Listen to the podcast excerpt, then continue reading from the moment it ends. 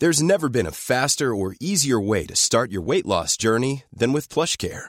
PlushCare accepts most insurance plans and gives you online access to board-certified physicians who can prescribe FDA-approved weight loss medications like Wegovy and Zepbound for those who qualify. Take charge of your health and speak with a board-certified physician about a weight loss plan that's right for you.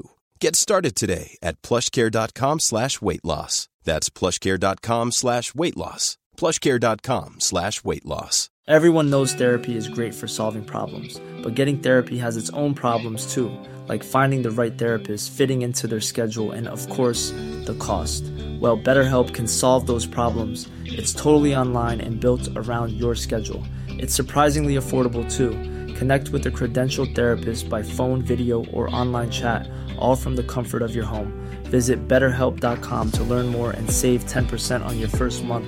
That's BetterHelp, H E L P.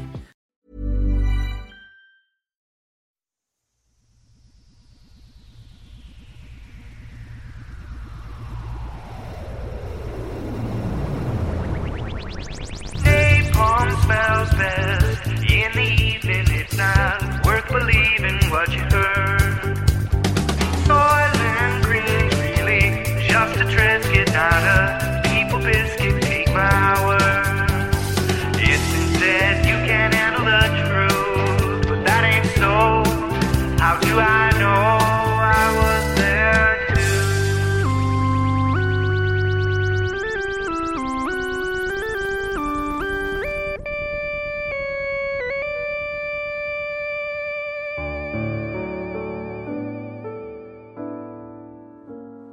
Welcome to a very special episode of I Was There Too. So special, in fact, we're changing the name to I Wasn't There Too. You may be familiar with that as a popular segment on this program, beloved by the people. But today, it's the focus of an entire episode. My guest is Paul Scheer, comedian, actor, writer, producer, and member of the Cutting Room Floor Club. Today's film, Meet Dave, starring Eddie Murphy, a science fiction tale where little aliens pilot a human sized ship around Earth on a mission. Paul Scheer played a significant role as a member of that crew, but then was cut. Or was he? This is a mystery to be solved on today's episode. Paul's a great guest, he's easy on the ears, he tells us some great stories, and does something that guests on this show do from time to time that I love. They subvert my assumptions about certain big stars when you think one thing about them and find out another. For example, there have been two accounts of John Malkovich on this show, one very good and one very bad. We're still looking for a tiebreaker on that. Next episode's guest has some information on John Malkovich, but I'm afraid it leaves the story undecided. But about today's film, and more to the point, Eddie Murphy, we find out some things that are nice to hear. So sit back in your podcast chair, put on your over the ear noise canceling headphones that you bought in an airport kiosk vending machine, and enjoy this first installment of an episode long I Wasn't There Too. Thank you. The film Meet Dave. The year 2008. The role Lieutenant Buttocks, and then Lieutenant Kneecap, and then neither, unfortunately. The actor Paul Scheer. Paul Scheer, this is a very special episode of I Was There Too. Now, normally, uh, well, it's in the title, I Was There Too. Yes. But I do this segment at the end of many episodes called I Wasn't There Too, and I talk about people that either got cut from or were originally cast as. You do not appear in Meet Dave, but you shot scenes, right? Oh, my name is in the credits of Meet Dave. As a matter of fact, this week I got a residuals check for 37 cents from Meet Dave. Where are we going after Uh, this? well, you know, look, we go to Denny's right across the street. Uh, and I also, I believe my shoulder is in Meet Dave. I am technically on screen, just not my face.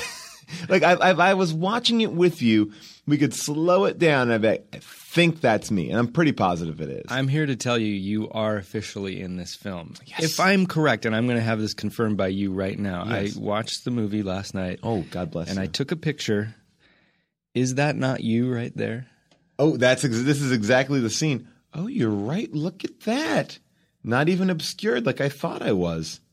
You're 100% right. So that's why this is a very special episode. You're not Yeah. really in the film, but there's one little remnant of you left. But You are now the new record holder for this podcast because up until now, DC Pierson, I think, had like 28 seconds of screen time that Yes. we talked about. I timed that out. You have about three seconds of screen time. All right, and that's going to be it. tough to beat. You I mean, that's pretty. I mean, it, it's right on the line of being in and being cut. It's right there. Yeah, yeah. There's no, you can't get any cleaner than that. there is no story influence that your character has whatsoever. Well, you'll see. You'll see that uh, how it was pitched to me, and I'll tell you the whole thing. Oh, I can't wait. Take us through it. Let's start at the beginning. Okay, so um, I got this movie right after, or right during the first season of MTV's uh, Human Giant. I say MTV, sorry. I got this. Uh, I got this part right when we were finishing up the first season of, Human Giant, and I had not done much in you know I hadn't done that many films. I hadn't done anything, so I was going out all the time and auditioning. And this one movie I was auditioning for, it, and it was a very small part. It was for Lieutenant Buttocks, and I, I, I went in. And now so you went in from the beginning for Lieutenant Buttocks. That was always the mission. of course. I mean, look, the role the role called to me. Uh, you know, and when I looked at do- now, do I need to explain what this movie even is to the audience? Well, now last I researched, you hadn't even watched this movie. Have you watched this movie? I have not watched this. I have. Should I explain? Well, yes, I read the script, so maybe we can. Yeah, right, yeah. But you should maybe you should maybe you could probably explain it way better than I can. Well, also we should say that this film is written by the tremendously funny Bill Corbett from Yes. Mystery Science Theater and RiffTrax, and he, I believe, has a complicated past with this film as well because it became sort of out of his hands at some point. Well, right? this is becoming this is like that weird downfall of Eddie Murphy. Like there were like four movies in a row that just no one cared. And and and it was Meet Dave, A Thousand Words, and Norbit. and I- Pluto Nash, I think. well, too. Pluto Nash was years ago. Really? This is these were like bum bum bum bum. Like they were just like Oh, these are three in a row, dominoes. One, two, three. I read that this was originally called Starship Dave, and part Yes. of the reason the studio changed it is because they didn't want to tie another Eddie Murphy science fiction film like Pluto oh, Nash wow. together. They thought, oh, that's a death knell. See, I used to call it Starship Dave, and yeah, because the script was Starship Dave. I shot Starship Dave. You- I did- I- I it was Starship Dave at the time of your shooting. Oh yes. Oh my God, you were in in the beginning. So I guess like the very brief way to, to kind of describe what this movie is, and you tell me where I'm wrong, but I think this is all the audience needs to know: is Eddie Murphy is from an alien planet, and they send down a recon team to Earth to find uh, minerals or salt. They need an orb that will extract salt from the ocean. Yeah. Perfect. So the their their ships in this movie are human beings, like six foot tall human beings. They look like human beings. We should also mention that the aliens in this movie are like four inches or not even. Like, yeah, like, mm. probably under an inch. Yeah, Exactly. humanoids. So Yeah. they're under an inch humanoids that are traveling around in spaceships that are humanoids. So Eddie Murphy is piloting a ship that looks like Eddie Murphy. Yeah. Which is also weird because that must be like I don't know if they got into it in the movie. They didn't get into it in the script that you would like when you became a captain of your ship, they're like, and here's the model, you. Yes, it's as if Kirk got the Enterprise and it would look like him. Exactly. Yeah. I think that that actually is a pretty badass move for a captain of a ship. Some great stuff in this film Yeah. conceptually. Yeah. so basically the whole movie is Eddie Murphy is essentially, for lack of a better term, a robot being controlled by other little robots. And there are great people in this movie. Kevin Hart is in this movie. Ed Helms is in the movie. Judah Friedlander is in this movie. Elizabeth Banks. It's a, a pretty, I mean, those Yeah. are the ones I remember. Yeah. Pretty powerful cast. I remember reading. All right, so I go in, I audition, I think nothing of it. You know, one, two, three. And uh, I remember I was at South by Southwest. I was with Aziz. We had just finished a show. I got a call from my agent, was, which was rare. I was not used to getting calls from my agent. You know, that was, and uh, they were like, "You got the part." One audition. One audition. So you, I mean, you spoke Lieutenant Buttocks to them. Oh, you- I got it. They're like, the role is Lieutenant Buttocks. You're in. Let's go. And I was so excited. This is great because to me, huge Eddie Murphy Yeah, fan. Like, like he is to me one of my top guys. And I would love to see him do more stuff and different stuff. And uh, I love Eddie Murphy. So that was like, I was like, holy shit, I am making it. I'm doing a show on MTV. I'm going to be in a movie with Eddie Murphy. My life is changing. Look out, world. Here we come. So I have these dates. They're ready. They're you know months and months away from shooting, and it's we're winding down season one. And MTV comes to us and says, "Hey, um, we want you guys to take over the network for 24 hours." And I'm like, "Well, this is an amazing opportunity. Literally, we could be in control of the airwaves for 24 hours live in Times Square at the TRL studios." another amazing opportunity. And I was like, oh, but it conflicted with my Meet Dave dates. So it was in this real conundrum. I was like, I have this amazing opportunity to work with Eddie Murphy. And look, I know you're probably laughing and going like, oh, Lieutenant Buttocks in a movie called Meet Dave. But at that point, I didn't understand. I was like, this is an Eddie Murphy movie. I'm going to be in a movie with Eddie Murphy. This is huge. Uh, it was giant to me. And then it was like, oh my God, and this amazing opportunity to do this live show. But we only had about two weeks maybe even a little less than that, to come up with the live 24 hour show. It was a really intense process. So I worked it out that I would leave on Tuesday night, take the red eye. Oh, wait, actually, leave Wednesday night, take the red eye home. Thursday morning, I'd start shooting. Um, 6 a.m. Meet Dave. okay. I finish shooting at like 8 p.m., get on the red eye back, then arrive at MTV at 9 or 10 a.m. whenever we did our start, and I'd be on air. So you you wouldn't sleep for what thirty six hours? or Yeah, it was a like that? really crazy thing, and I was like, I'm going to do this. I'm going to knock this all out, and I was really excited about it. I was like, this is going to be great. And MTV was like, we're going to send a camera crew with you, and we'll document how you got here because literally. Uh, spoiler alert! But at the end, when I did get there, I was get I got there within minutes of the show, the live show starting. So it was very like it was exciting and stressful and everything. So uh, anyway, so that was a big deal. Like, all right, so I get on this plane. We're working hard on this special, 24 hours to fill, and I leave them behind. I'm like, all right, I'm off to go shoot Meet Dave. Get on the airplane. I'm reading the script on the airplane. I remember like sitting in like uh, uh, first class, and you know, it was like one again, one of the first times sitting in first class, and I have a script out, looking like every kind of Hollywood douchebag probably of all time, and just reading Starship Dave and going, this is a genius movie. So smart, so funny. I'm just like, this is gonna, this is it. This is a huge movie. And I did. I, I felt, didn't feel like it was lame. Didn't feel like it wasn't gonna work. Didn't feel, just pride, immense pride. So I want to end the podcast here, so it just ends this way. so I, you know, I, I, I and I, and, and, you know, again, I just to to keep on reiterating, I was new in my career of doing things. It was the first time I got to shoot on the Fox lot. So I'm going to the Fox lot, you know, and I'm walking out and there's trailers and, and, you know, big studios. And it's like, you're in studio seven. I'm like, oh, you can see the Die Hard building from the Fox exactly lot. yes the and, Nakatomi Tower. and this is you know and the fox lot is kind of a cool lot because all the all the different buildings there have like um, murals of all their famous films so you know there's a western but there's like a great empire strikes Yes, back mural right, which yeah. is so awesome and you know it just felt like i'm doing i'm living the dream and they have a Simpsons diner there. Too. yeah, exactly. Moe's and it, it and and I was just walking across, feeling so excited, parking in the big lot, walking to the thing, and you know, I, I get there, and I'm also on a high because I'm in the middle of shooting this thing for MTV. I'm like, and then tomorrow I'm gonna be live for 24. This is crazy. I'm so excited, and um, you know, I get to I get to my trailer and. Uh, again, everything is new to me. So I'm in what like a triple banger, which is for those of you who don't know, a triple banger is kind of like we picture a trailer for like Will Smith. That's you know he's got all that space for himself. Then uh, when you're not Will Smith, uh, you get a trailer that's kind of split in two, which is kind of like half a Will Smith trailer. And then, then you get like another trailer, which is, oh, actually, I was in, then a triple banger, which is a trailer split in three. That's not even bad. Trailer split in three, still a lot of room. I wasn't a triple banger. I was in a honey wagon. So the honey wagon is a triple split in about six. So everybody has the most narrow, probably like four foot by six foot cell, you know, and there's like a toilet underneath like a love seat. Like that's like how you, like it, very tight. I'm in there. I'm so excited. I'm going over my lines. I'm, you know, I'm, I'm getting into costume. They're de- they're cutting my hair more military. I'm a bald man, so there's not much you can do there, you know, in that department.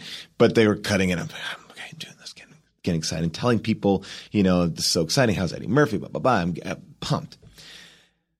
Get led onto set. Everything's new. I see this this cool set. Like they have like four sets running in the stage already at once, and there's like, um, you know, just uh, the first thing I see is Eddie Murphy face down in this pile of sand, and I'm like, wow, that's Oh, Eddie Murphy. the Arrival the? Oh arrival, my and I'm like, wow, and and I'm like, wow, that's Eddie Murphy, and they go, and then Eddie Murphy picks his head up out of the sand, and it's not Eddie Murphy. It's one of Eddie Murphy's doubles, who literally looks like Eddie Murphy from the ear to the nose. So if you just like touch from your ear to your nose, like that's what he looks like. So it's one of Eddie Murphy's multiple doubles, who I will meet four of in that one day. And so I'm like, whoa, that's crazy. That's not Eddie Murphy. And you know, I get led over to my side of the set, and um, and you know, and- and my side of the set is essentially a big wraparound green screen and a um, kind of like a I, I, I, like it looked like um, a painter's kind of thing. It's like a, a piece of plyboard and some steel, and that was it. That's all it was. It's like I was like on a platform in this thing, so I climb up the side. I'm up there. And the director comes over. And the director is Brian Robbins, who was from Head of the Class, if you remember him. He was like the cool guy. He was like the Oh, I didn't realize that. I knew he oh. was an actor, like a young man actor. I didn't realize. Oh. Yeah, he was like the Oh he was like the John Travolta in Kotter uh, of That's Head of the. Class. Yeah, and he was on like Facts of Life and all of these shows. Yes, and he uh, has gone on to great success in the Nickelodeon world. I think he directed Varsity Blues too. Like he's like one of these Oh my God, big dudes. Yeah. Yeah. So I'm also excited to meet him. I'm a head of the class fan. I'm you know I'm a Hess head, Herman uh, Howard Hesseman fan. Who isn't? Uh, and uh, so he comes over to me, and I'm again nervous. I, you know, even though I just shot a full season of my own show, that you know I, I felt very comfortable on. This is new, all new to me, and I and I feel like this is a big budget movie, and the first time I kind of ever really had done anything like this, and uh, and I and I'm on this this platform, and I'm like. Okay, so is there anything that I need to know? Because there's literally nothing there. It's a platform on green. There's no propage. There's no is that a word? I don't know. There's no. There's nothing. I'm This in is a pure Star Wars prequels territory. here, Exactly. just void. I'm in a gray costume with a um, a smock on, and the smock in the center uh, has a little butt. Uh, that's it, a little butt on the thing. So, um, and I'm up there, and I go, uh, "What do I? What am I looking at?" And the director looks at me and goes, "I don't know, man. It's a ship."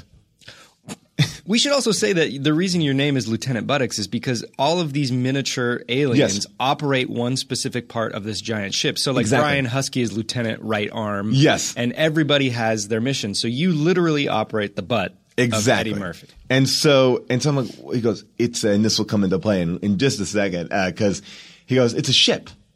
And I go, oh, oh, okay, yeah, Does yeah. he have that kind of attitude? Like, oh, yeah. It was, it was not a friend. It was like, what are you asking me? Ship. I remember being like, oh, I'm an idiot. Like, because, like, this but breaks I, my heart. you know, and I, I didn't know. I didn't know what to do, you know, so, uh, um, the, and it's, and it's a complicated camera move because the camera's like behind me and it's like dollying up and I'm turning around. It's elevated. I was ner- I was nervous, you know, a little bit nervous. So I'm, I'm doing this thing. I have the, and they give me like an iPad, um, and, uh, before iPads. And, uh, and I basically, I have to turn into camera and go, sir, we had a gas leak. It was silent, but not deadly. Great line for Yeah, Lieutenant it's- Buttocks. it's still in the Classic joke. Yeah. Classic joke. And so, um, I, I turn around, I do my line, sir, we had a gas leak. It was silent, not deadly. And cut. Man, what are you doing? I'm like, oh, oh, what? He goes, you got to like play with the controls. I go, oh, he goes, well, I this, go, this infuriates me. This, why is he such a jerk? He hasn't told you this. no, not told me this at all. And I go, oh, uh, he goes, yeah, yeah, you got like a control over here, you control over here, you got to look in the screen. I'm literally again. I just want to say it again. I am on a platform, a race platform with nothing. So he's like, "Yeah, look at the screen. You touch the control and you do the thing." I'm like, "Oh, oh, okay, yeah, yeah, yeah, sure." You know, now I'm a little, a little nervous, a little bit more nervous. Again, action, sir. We had a gas that goes silent, not deadly, and I hear him yell, "More military!" Just yelling it. I'm like, "Sir, we had a gas leak. It was silent, but not deadly." Angrier sir, we had a gas leak. Now, like, I, I'm like, I'm doing a scene with no one. It's it's a line. He's like, um, just like more matter of fact, sir, we had a gas leak. Silent. Not, you know, I'm like I'm doing this line, and it's, you know, it's it's the line is the line. Can I just pause to say yeah. that the guy who ends up doing this does none of those readings? There you go. So I- well, you- this is this will blow your mind where it goes. So I'm like, and, and I- I'm like, I'm freaking out, and and, and he goes, uh, and again, how can you mess up that line? I could say that anyone you put him in that's it's it's a it's not acting. Right. You're just saying a statement, and you're just saying. And I see him walk off set, like walk just by, and I go. And I know enough to be like, something is wrong. So now I'm standing on this platform alone. I can't get down because I need to be like craned up there. Um, I don't know what's going on. I see the director walk off. I see the AD walk off, and no one's telling me anything. At which point, every pore in my body starts to sweat. Like, and then a couple minutes pass, minutes. And uh, the AD comes over, lovely guy, whoever that AD is, awesome dude. And he says to me, "Hey, we're having some camera problems. Um, Oh, no, can we go back? problems." Can we go back to? We'll send you back to your trailer." And I said, "Okay," knowing there's no camera problems. Yeah. What goes on? So I go back to my trailer. I call my my girlfriend, who's now my wife, and I, I call her and go, June. I don't know what's going on. I, I- feel like I went in there and I, I- you know, I don't know what, I don't know what's happening. And she's like, do it for me. I'm like, okay, sir, we had a gas. Like it was silent, not deadly. She's like, you're fine. That's fine. You're doing it fine. I'm like, and I did it like this. And he's like, she's like, you're fine. You're fine. I'm like, I'm just nervous. I don't know what's going on. She's like, they probably did have camera problems. Don't worry about it. So I'm sitting in my trailer. I'm waiting. I'm like freaked, freaked out now. Then all of a sudden, knock on the door, like, We're gonna leave this as a cliffhanger. Okay. We have to take a break. This is so good. okay. We'll, we'll be right back. Okay, we're back. Uh, did you make it through those ads? You had to have fast forwarded because I'm dying to know myself. so I pity whoever advertised on this episode. knock on the door. I open the door. It's a guy I've never seen before. Older man, lovely man, nice guy. Opens the door and he goes, Hey, can I talk to you for a second? Oh, no. And I go, Sure, come on in. Now, I told you that these trailers are tiny. so uh, when he enters, and he was a on big the toilet? He's a big man. So he literally pushes me back into the bathroom area. So now I'm essentially over a toilet And you're still in costume, right? still in costume. and he goes, This is the worst part of the job. And I'm like, Oh God. He goes, We're going to recast you. And I go, Oh, okay, okay. And he goes, Yeah, yeah. Um, you know, we just, um, we want to go a different way with the part. And I go, Oh, I, I'm mortified, mortified and immediately angry because I'm like, motherfucker, like I came here specifically. I could have been in New York doing the thing that I'm supposed to be doing, which is my show and the 24 hours. And, and I'm, I'm like upset and mad. I'm just trying to keep it all together. I'm like, okay, okay, yeah. And he's like, you know, but look, we would, um, would like to offer that you stay and be an extra today. And, you know, that way you get residuals. And I'm like, uh, thank you so much. I, I don't think I'm going to be doing that. I don't want to go from a, a, a part where I was in like three or four scenes to an extra.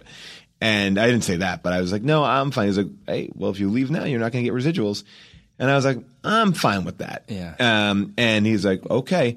And then he goes to leave and he goes up, you know, um, actually, before I go, um, can I get your, your smock? And I go, what? He goes, yeah, let me get your smock. So I go, uh, okay. And I give him my smock. Like I literally un, like sheath myself. I'm like, here it is. I give him my smock and he leaves. Second later, costume person. She walks in. She's like, hey, do you have your smock? And I go, no, the, that guy just took it. She's like, oh, okay. Um, we need to give it to the um, video playback guy. I'm like, what?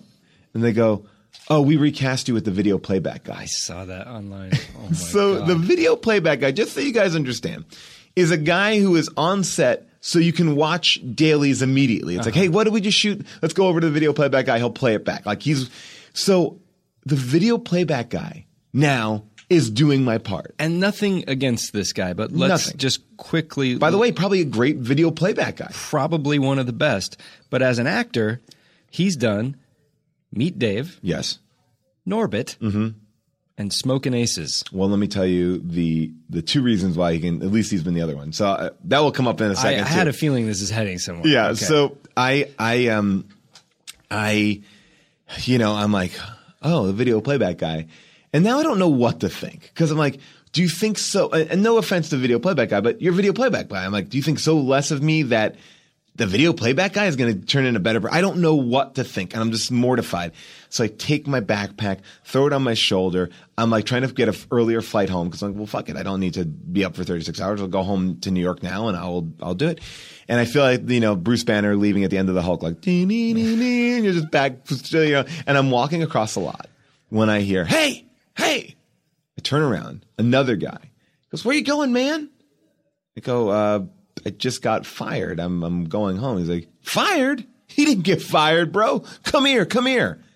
I'm like, uh, okay. So I turn around. I get led back to this honey wagon. He's like, total misunderstanding. Uh, let's get you in here. And so he comes in my trailer and then he brings in the writer, not Bill Corbett, into my trailer. So now there's three of us in this four by six foot spot. I'm now literally hovering above a toilet there and there. He goes, oh man, let me tell you what happened. Uh, you're Lieutenant Buttocks, right? We need a big fucking ass for that. We need a big ass. You don't have a big ass, you know, and like that's the whole joke. This you gotta have a big ass, and then that's the guy in the ass, you know. So we got to feed you some more donuts, or we got to rewrite the part. So I said, let's rewrite the part, and I'm like, oh, okay. He's like, all right, we're gonna write you, um, we're gonna write you a new part. We're gonna write you a new part right now. How about how about this? You're gonna be Lieutenant Kneecap, Lieutenant Kneecap, and then there's the writer, and he's like, and the writer's like furiously typing. Like, All right, Lieutenant Kneecap, and uh, Lieutenant Kneecap. At the end of the movie, you're gonna have a big hot dog on your lap, and you're gonna be like, "Sure beats protein squares." You like that? You like saying that? And I'm like, "Sure." You're like, "Yeah, yeah, okay." So you say. Sure beats. Say it for me. I'm like, sure beats protein squares. Like, perfect. Yeah. More okay. military. so he's like, yeah, yeah, great, great, great, great. Okay, that's perfect. Okay, yeah, yeah, yeah. Let's let's um, yeah, let's do that. All right, you're Lieutenant Kneecap. We're on this, dude. You're great. We love you. You're great. And I'm like, all right, now I don't know what the hell is happening. I'm freaked out. I'm like, okay. I call June again, and I'm like, now I'm Lieutenant Kneecap. She's like, that's great. I'm like, okay, but I did get fired from this other part. And she's like, no. So I look, I, I'm like now on the phone with June. And as I'm on the phone with June, out of the corner of my eye, I see the video playback guy in my position, in my smock, doing my lines. And I'm like, what is going on? and, uh, and and I and I, then I bump into somebody from the movie and I just and I I'm lamenting to them I'm like I feel weird it's got fire and she's like oh no no that's Brian's good luck charm he puts him in every one of his movies the video playback guy and he realized this morning that he didn't put the video playback guy in the movie and they're going to wrap the movie in like three days so he needed to put the video playback guy in the movie But if that's true, why does the director have to be so passive aggressively angry and, and sort of make it like it's your fault that is he unstable or something? Well, I, you know, it, like later on, I start to understand him a little bit more, but again, I don't know. so I don't know, and I and I don't think that he saw me and was like, "Oh shit, there's no video playback guy in there." And as you'll see, I get another reason coming up too of why it was not why it was cut. So I'm like, okay. So the day goes on. I'm friends with Brian Huskey. Brian's in the movie. Ed Helms is in the movie. I'm also feeling embarrassed because I'm like, oh, you're Lieutenant Buttocks. I'm like, well, no. I got recast already here. Like, oh, what? Yeah. So I'm feeling guilty and embarrassed and like I'm not a good actor. And again, I only had one line to kind of show my my chops, and uh, with no one. All my scenes were with no one. So we we're gonna shoot now the the final the final scene, this big scene where um, the shoe. Now tell me if I'm right or wrong. Eddie Murphy, the ship shoe shoots off and becomes a spaceship. So the shoe is a spaceship. and yeah, it's like the, their emergency jettison shuttle. Yes. the body's kind of ruined, so they fly off in this ship. so that's that shoe. that's the big final scene and uh you know and i also remember too just a side note the decadence of this movie it was awesome like i went to lunch and there was a guy making sushi and i was like and i'm again i'm like online and i'm like holy shit this is eddie murphy. He's like online i'm gonna sit at eddie murphy's table maybe you know? And then i realized no that's not eddie murphy. That's another guy who looks just like eddie murphy. and and has another one of his doubles that it was on set. I'm like "Ah, eddie, eddie murphy doubled again. And you know so uh you know I, now uh, now i'm getting more comfortable. I'm hanging out with huskey. I'm hanging out with like uh other people like kevin hart's in the movie. And he and, and we're friendly. And it, it was fun. And we're in this ship and at the end they bring over this giant life-size hot dog and they put it in my lap and they're like okay so eat all this beef jerky and in the middle of the scene you're going to take the hot dog off your lap because they find out that hot dogs actually have or at least the version that I, you'll you'll see that there's a little bit of a twist here that um the, they found out that hot dogs had enough salt to fuel their planet. So I take the hot dog off my lap a New York City hot dog, by the way. And I say, sure beats protein squares because I'm eating this giant hot dog. And I'm a little person eating a normal size hot dog, but to me, that's a giant size hot dog. It's like a seven foot tall hot dog. And they just had that ready to go. They did. They did indeed. Uh, there was a giant hot dog in my lap, and it was like a plastic hot dog, you know. And I mean, so I'm you not know, one for like truth or conspiracies and stuff, but I mean, there's there's something needs the rug needs to be pulled. I, I, I have. So I'm wearing my Lieutenant Kneecap jersey. I'm sitting in my chair. I'm waiting. And now the one thing I didn't know about an Eddie Murphy movie, I already saw two of his doubles, was that there is another double um, who does his lines, like uh, while you- while you're doing Coverage. uh, coverage and stuff like that. So we're in the ship. We're getting ready to go. There's a new Eddie Murphy guy in there. He's doing a scene with Gabrielle Union, um, and and they're shooting from behind, like over them onto us, and uh, no Eddie Murphy sighting yet. And we shoot the scene, we light it, we do the whole thing, and then there's this energy, like, okay, Eddie's coming, Eddie's coming, Eddie's coming. We gotta, Eddie's coming. Every, everyone, be, we're ready, we're ready to go, we're ready to go, we're ready to go, and it, all this tension and nervousness, and then just like like the seas parted and this like light came in. Eddie Murphy just kind of ducks under the set and appears, like appears as this like ah Eddie Murphy, and there he is, looking great, doing his thing, pops into his scene. Does like one take, nails the line, and then he goes in for a kiss. It's this like kind of cool moment at the end, and the way that he's been treated is that uh, he is this um, like uh, like you can't upset Eddie. So he shoots a scene, cut, we got it, and he's like, "Hey, what's up?" Sits down on set and starts talking to everybody. He's like, "Oh, Kevin," uh, he goes, "You do stand up, right?" And Kevin's like, "Yeah, I do stand up." He's like, uh, and then he, but he knew Judah more. He's like, "Judah, you do governors? Ever do governors? I used to do governors all the time." And he's like, "Oh, to me, he's like." Do you do you do best week ever, right? And I was like, yeah. And so now all of a sudden, Eddie Murphy's holding court in tiny, tiny spaceship, so relaxed, so chill, doing impressions of like old club owners, talking about how he wants to do stand up. It's like the, for the end of this shitty day, like this magical, like everything that you would want from Eddie Murphy, just being like the coolest. Until and, you find out he was a double. and then it was not Eddie Murphy. Yet another double. And so he's just being great. But now Eddie's talking to me about Best Week Ever. He's like, You're really funny on that show. And he goes, You do a sketch show? And I go, Yeah. And I tell him about 24 Marathon.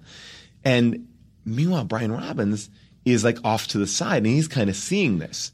And Brian Robbins has been nothing but cold to me, you know?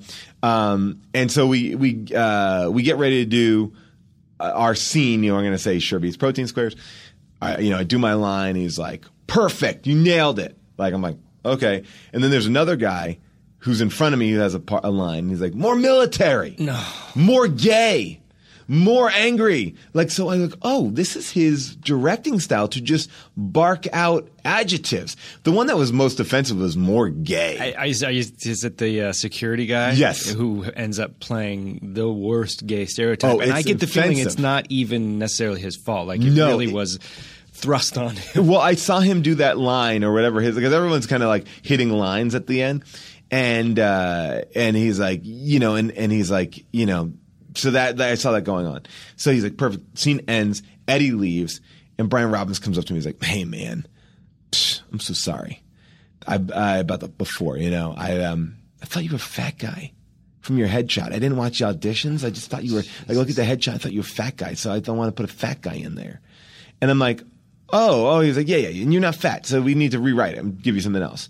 And I was like, oh, okay. So now that's the third reason I've been told that I've been recast. And I'm like, oh, okay. He's like, yeah, man, but you're great. We fucking love it. This is great. You're awesome. Thank you for doing this. And I kind of leave happy. Like, I'm just like, yeah, like, okay. Like, you know what? It sucked. I got another part. It's going to be the, oh, it was like the last line of the movie right before the kiss, too. It was like this penultimate moment of everyone's blah, blah, blah, blah. And it's like, sure beef's protein squares. And Amber's like, haha, yes. And then kisses Gabrielle Union. They fly off into outer space. End of movie. I'm like, that's a memorable moment. Whatever. It's fine. Whatever. And, uh, so I leave. I leave happy. And then, uh, a week passes. We do the 24 hour marathon. The whole thing happens. It's all great. Uh, I'm in LA. I'm watching Prairie Home Companion, the movie, uh, Robert Altman movie. I'm in the theater and I get a, a text from Brian Huskey. Where are you, man? I'm like, what? What do you mean, where am I? He goes, aren't you on set? And I go, no. He's like, oh, where are you shooting the ending of the movie? And I go, wait, what? He goes, yeah, where we're shooting that final scene. And I go, oh, I didn't know about. This explains that. something to me that I saw in the movie. Okay. so I'll tell you after. And so I'm like, I'm like, oh, so now the scene that I shot that I feel triumphant about is now being reshot right now. No one called me. No one told me anything about it. I'm in LA, so I'm not inaccessible. I was avail. I was tech avail, uh, and I got no thing. And I just kind of called my agent. And I'm like, hey, you know, it's weird. I, I don't know if I needed to be shooting the movie. And they go, hey, we talked to one of the producers, and the producer was like. You know what? We just thought at the end of the day he looked too much like Huskey and it would be confusing to the audience. So, you know, Brian needed to recast him. And I was like, okay, so that's like now the fourth reason that I was like cut from this movie. And so I went home that night being like, okay, well, at least I had these like minutes with Eddie Murphy that were awesome and great. And by the way, I had done before all of this, I had done fittings. I had visited the set. Like I had done three days of like prep work for Lieutenant Bug. So all that for nothing. I'd say that sentence again. and and and and uh, and my name is in the credits. I was invited to the cast and crew screening. I had enough wherewithal to not attend. That. Yeah. Um. And uh, and I did not, and I'm happy to say that I never saw the movie until it was on DVD. And I did fast forward to this scene, and I thought I saw a shoulder. You found me, and uh, but yes, that is my experience with Meet Dave from top to bottom. This is such an epic story, and this also explains why you're in that scene that I was able to take a Yeah. picture of. But then that scene continues on as a sort of dance break credit roll thing. Oh wow! And I couldn't find you in there at all. And that was clearly what they went back to do. Like, let's go back and do one of those fun, the cast all dances things that everybody so loves. Crazy. I am now fascinated by this director that Yes. he would treat someone like that. it was really bizarre on every level. I don't think that he was being overtly critical or nasty to me.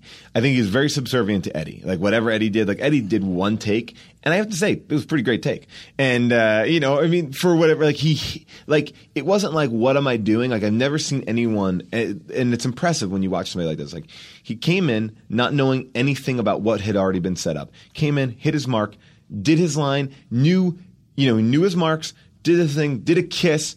It was so smooth as if he, it was almost like take 10, but everything was ready for him. So it was like, oh yeah, we got it. Maybe he had Gabrielle Union in his trailer in his rehearsal. Maybe you get that rehearsal in there.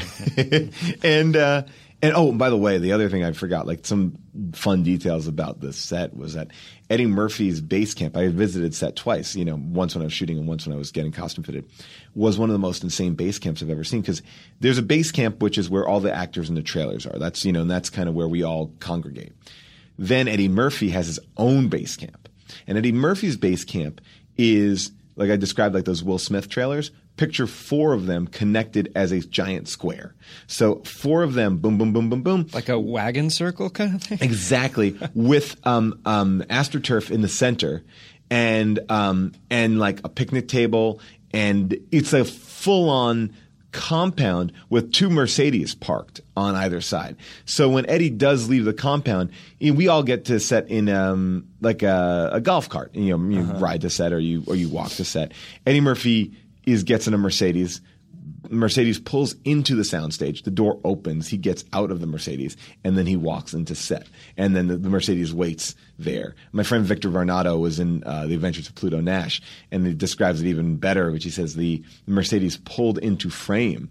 Eddie Murphy got out of the car, and the Mercedes just backed out of frame.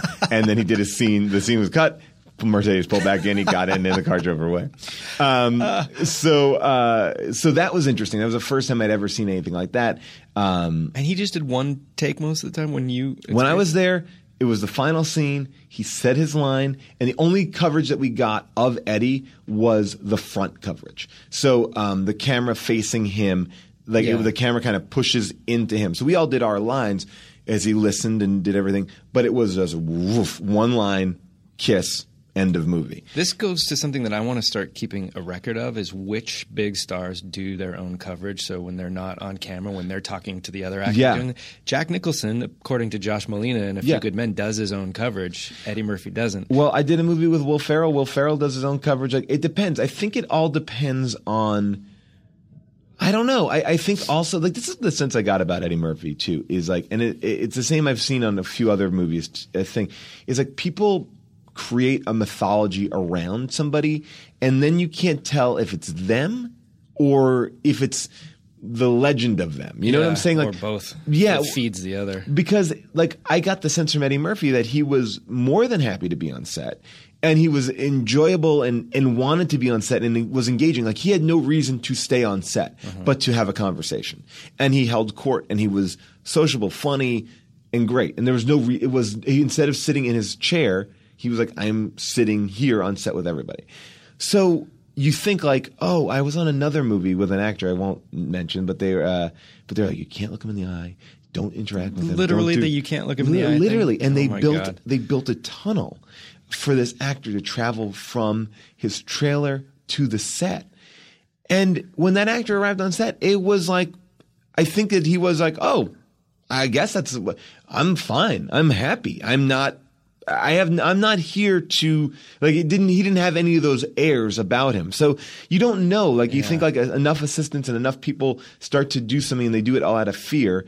You know, I think Eddie Murphy definitely doesn't come to set until he's needed, and I don't think that he does off camera stuff. But I also feel like he's so good at what he's doing that he's not like, uh, what am I doing? What's the line? Like, he's incredibly prepared and he's ready to go. Now, I only work with him for one day, so I don't know if that's, I can't say it's a, a full statement, but he, on that day, he came when he was ready to come. Did and we ever- waited in silence until he did come.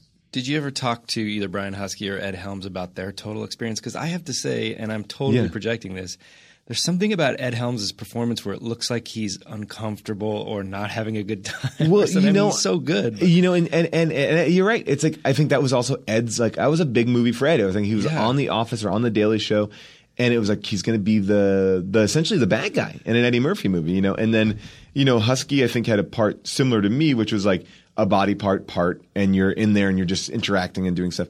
So I think all of us were excited. I you know I never really have sat. Sorry, I've never really sat down and talked to either one of them about that experience. Maybe now the time has healed healed all wounds. Yeah. But um, I definitely think it was an odd movie. I think that that director, uh, like, you didn't get the sense, and this is like a movie that was very big for me in the sense that I was like, oh, I don't ever want to do this again. I don't want to work on movies where I don't know the people involved or respect the people involved because it's a different experience. Like working on that movie and working with that director, there was no fun to his directing. It's like, oh, this should be this should be a fun movie. It's an Eddie Murphy movie about little like, and I think, and you've seen the movie. If that probably comes out, there's no fun in it. Like I don't think of that director as a comedy director. I think of him as like a utility director. Like Yeah, we're getting Yeah. this, you know. And and no, I mean um, that's a horrible thing to say. I apologize to you, Brian Robbins. I, I but there wasn't like let's try this, let's try that. It, was just sort of like yeah, I'm here, let's go. Look, I, we're we're doing this. yeah, especially when you're making a comedy. It's yeah, it seemed devoid of fun, and that and that that really struck out to me. I was like, oh, and and I think I've, from that point on, you know, not that I I can pick and choose what I want, but I definitely sometimes really equate that and go like, oh, that doesn't seem like that will be a fun experience. I don't want to do that, you know, and so that's that's kind of the way I go about stuff now. wow, that is such a great story. So, since we're treating this as an "I wasn't there" Yeah. episode, were there any other roles in films that we might know that you were close to getting or that you were up Oh, for that you can think of? Um, yes, my first ever audition. Every time I get a part that I think is going to be like a big part, it conflicts with something major in my personal life. Um, and this was um, my my girlfriend at the time was on Mad TV, and she was having a rough go of being on Mad TV, and she was like, you know, I really would love it if you came out and like, you know, we're there for the taping. It would be great. Like, it means a lot to me. I'm having a hard time here, and I'm like, hundred percent. I am so down. I want to come out there. And at that point, it was very expensive to buy a ticket for me to go out there. It was not like it was a thing for me to travel out to LA. It was. I was like, oh shit, okay, this is a lot of money. And uh, not to say that I can fly around, uh, but it was Yeah. it was a real consideration. So a couple days before that trip happens, I'm auditioning for um, Vanilla Sky uh, Cameron Crowe movie Vanilla Sky. Um, and so I go in and I auditioned for the scene in a boardroom, and I'm holding up this sign, and Tom Cruise is going to walk by, and or I'm, doing it to Tom Cruise. I'm like, "What do you think? This one or that one?" And he's like, "I like that one." I'm like, "Okay, great." And, and that and this, you know, I'm just doing this like funny little scene about like this or that, that or this, this or that. You know, it's like a little dumb little scene. I'm like, this is so cool. And then, you know, I auditioned for it, didn't think anything of it. Two days later, I get a phone call. They want you to do a callback with Cameron Crowe for this part. I'm like, oh my God. now that's the day that I'm leaving to get on a flight to go see my girlfriend do Mad TV. So if I do this, I can't make the taping. But I'm like, what's Cameron Crowe? And I love Cameron Crowe. I'm like, Cameron Crowe is amazing. He's a genius. I got to do this. So I call my girlfriend. I'm like, I can't come. I got this call back for Cameron Crowe. Uh, and I do believe that that was the beginning of the end of our relationship. Really? Oh, a hundred percent. Like that, that me not being there started the ball rolling and then our relationship ended shortly after that, very shortly after that. But that was like, you weren't there to support me. Fuck you. so I go in to But, Cameron. what, but wait a minute. I mean, I this is a tough issue because she's needing support in her career. Yes. It's a career based support that she needs. Yes. And yours is equally career based. It is. It is. It doesn't make you know, and it's and, and look, and if I had to do it all over again, I probably would do the same exact thing because you know there's a no-win situation. Yeah, but I yeah. think it was sort of like you're not there for me, and That is the romantic Kobayashi Maru. I mean right that was there. it. How- What could you do? Yeah. um, and so I go in to audition for Cameron Crowe, and there he is. And it's me and him and the casting director. I'm so excited. Like this is so cool to be with Cameron Crowe, and I and I'm doing it, and he's directing me, and I'm like, "Ah." and it's again, if I'm I'm I'm saying if it's a uh, if it's a half a page, like I, I like it's not even a half a page scene. It's a small, small scene. I'm in there with him easily 30 minutes. Well, try it like this, try it like this. I'm doing it. I'm doing it. I'm like, how many people are they seeing for this Yeah. thing? I mean, it's come on, like eh, I got this. I got this. I did not get that part. And if you watch Vanilla Sky, Or the girl. yeah, or the girl. I lost the girl. I lost the part. If you watch Vanilla Sky, there's a scene in the very beginning. Uh, Tom Cruise is walking through the office, and there's uh, the guy who got the part, uh, a, a wider, Assist, video assistant. uh, yeah, yeah, video assistant, same guy, um, uh, an Asian guy, uh, and who is standing behind a glass wall, who literally picks up two covers of a magazine and goes, uh. Uh, and, I'm, and for those of you who are just listening, it's just like as he goes, eh, he lifts up one and he goes, eh, he lifts up another, and, like, uh, uh, and Tom Cruise is like, eh. And that's the scene.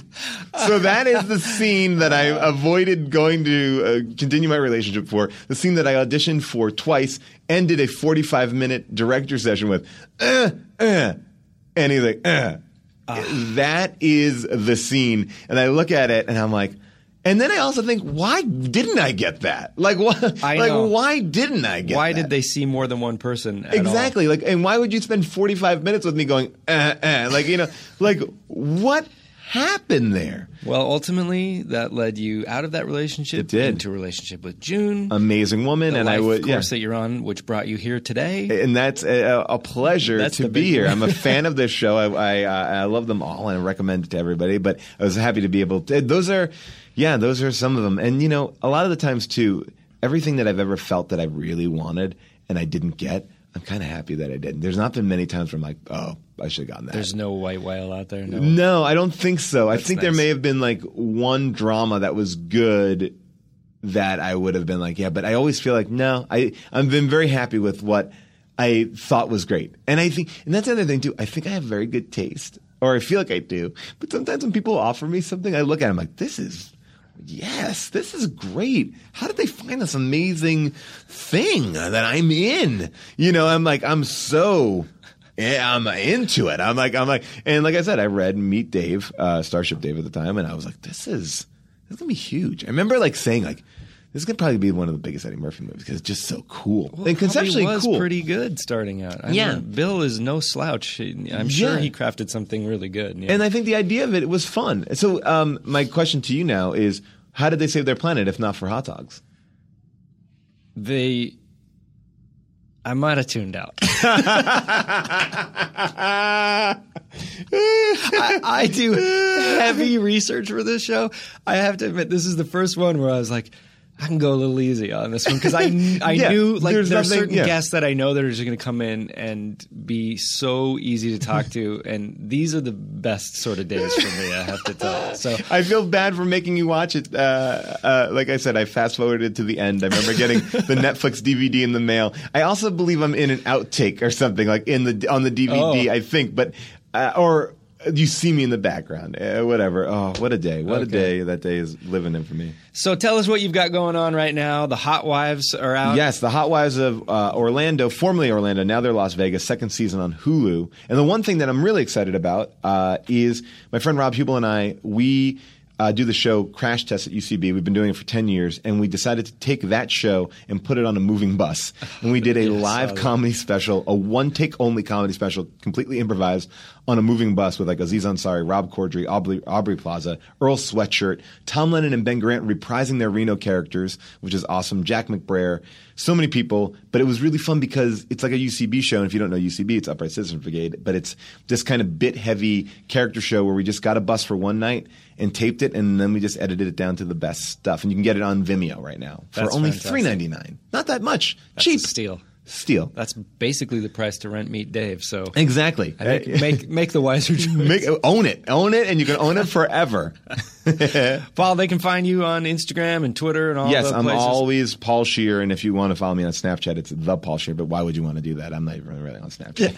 I'm so glad we got to do this because back when we were putting together Wolf Yes. Pop, this came up as as an option, and so it took us a while to It finally did. get it. but I'm, so excited that we full did. circle for me. Um, it's so fulfilling to do this. So thank you for having me, and uh, I love this show. Thanks, Paul.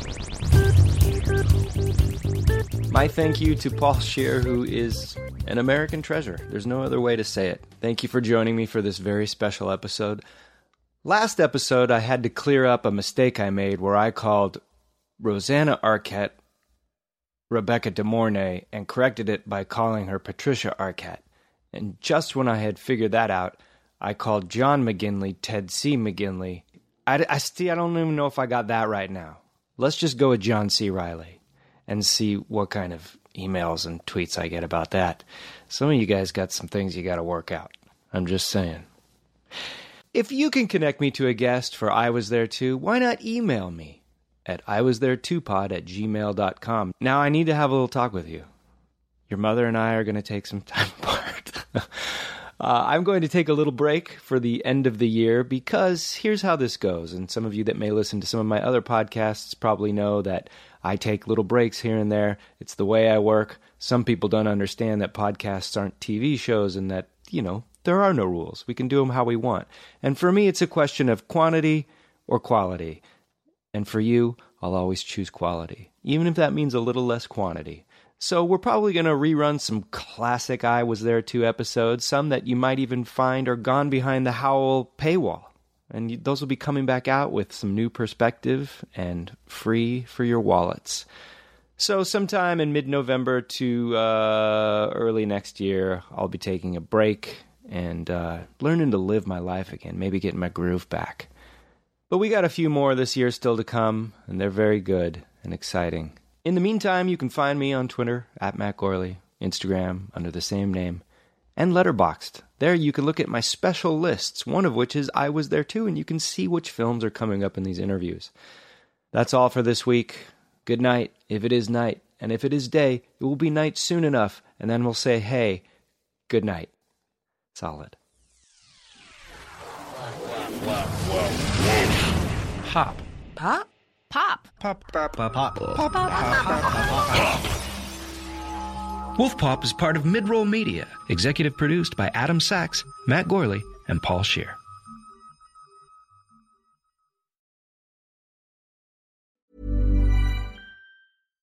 Hi, I'm Daniel, founder of Pretty Litter. Cats and cat owners deserve better than any old fashioned litter. That's why I teamed up with scientists and veterinarians to create Pretty Litter. Its innovative crystal formula has superior odor control and weighs up to 80% less than clay litter.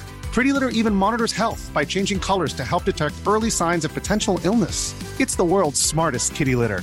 Go to prettylitter.com and use code ACAST for 20% off your first order and a free cat toy. Terms and conditions apply. See site for details. Even when we're on a budget, we still deserve nice things.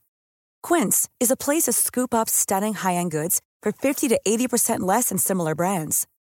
They have buttery soft cashmere sweaters starting at $50, luxurious Italian leather bags, and so much more. Plus, Quince only works with factories that use safe, ethical, and responsible manufacturing. Get the high-end goods you'll love without the high price tag with Quince. Go to quince.com slash style for free shipping and 365-day returns.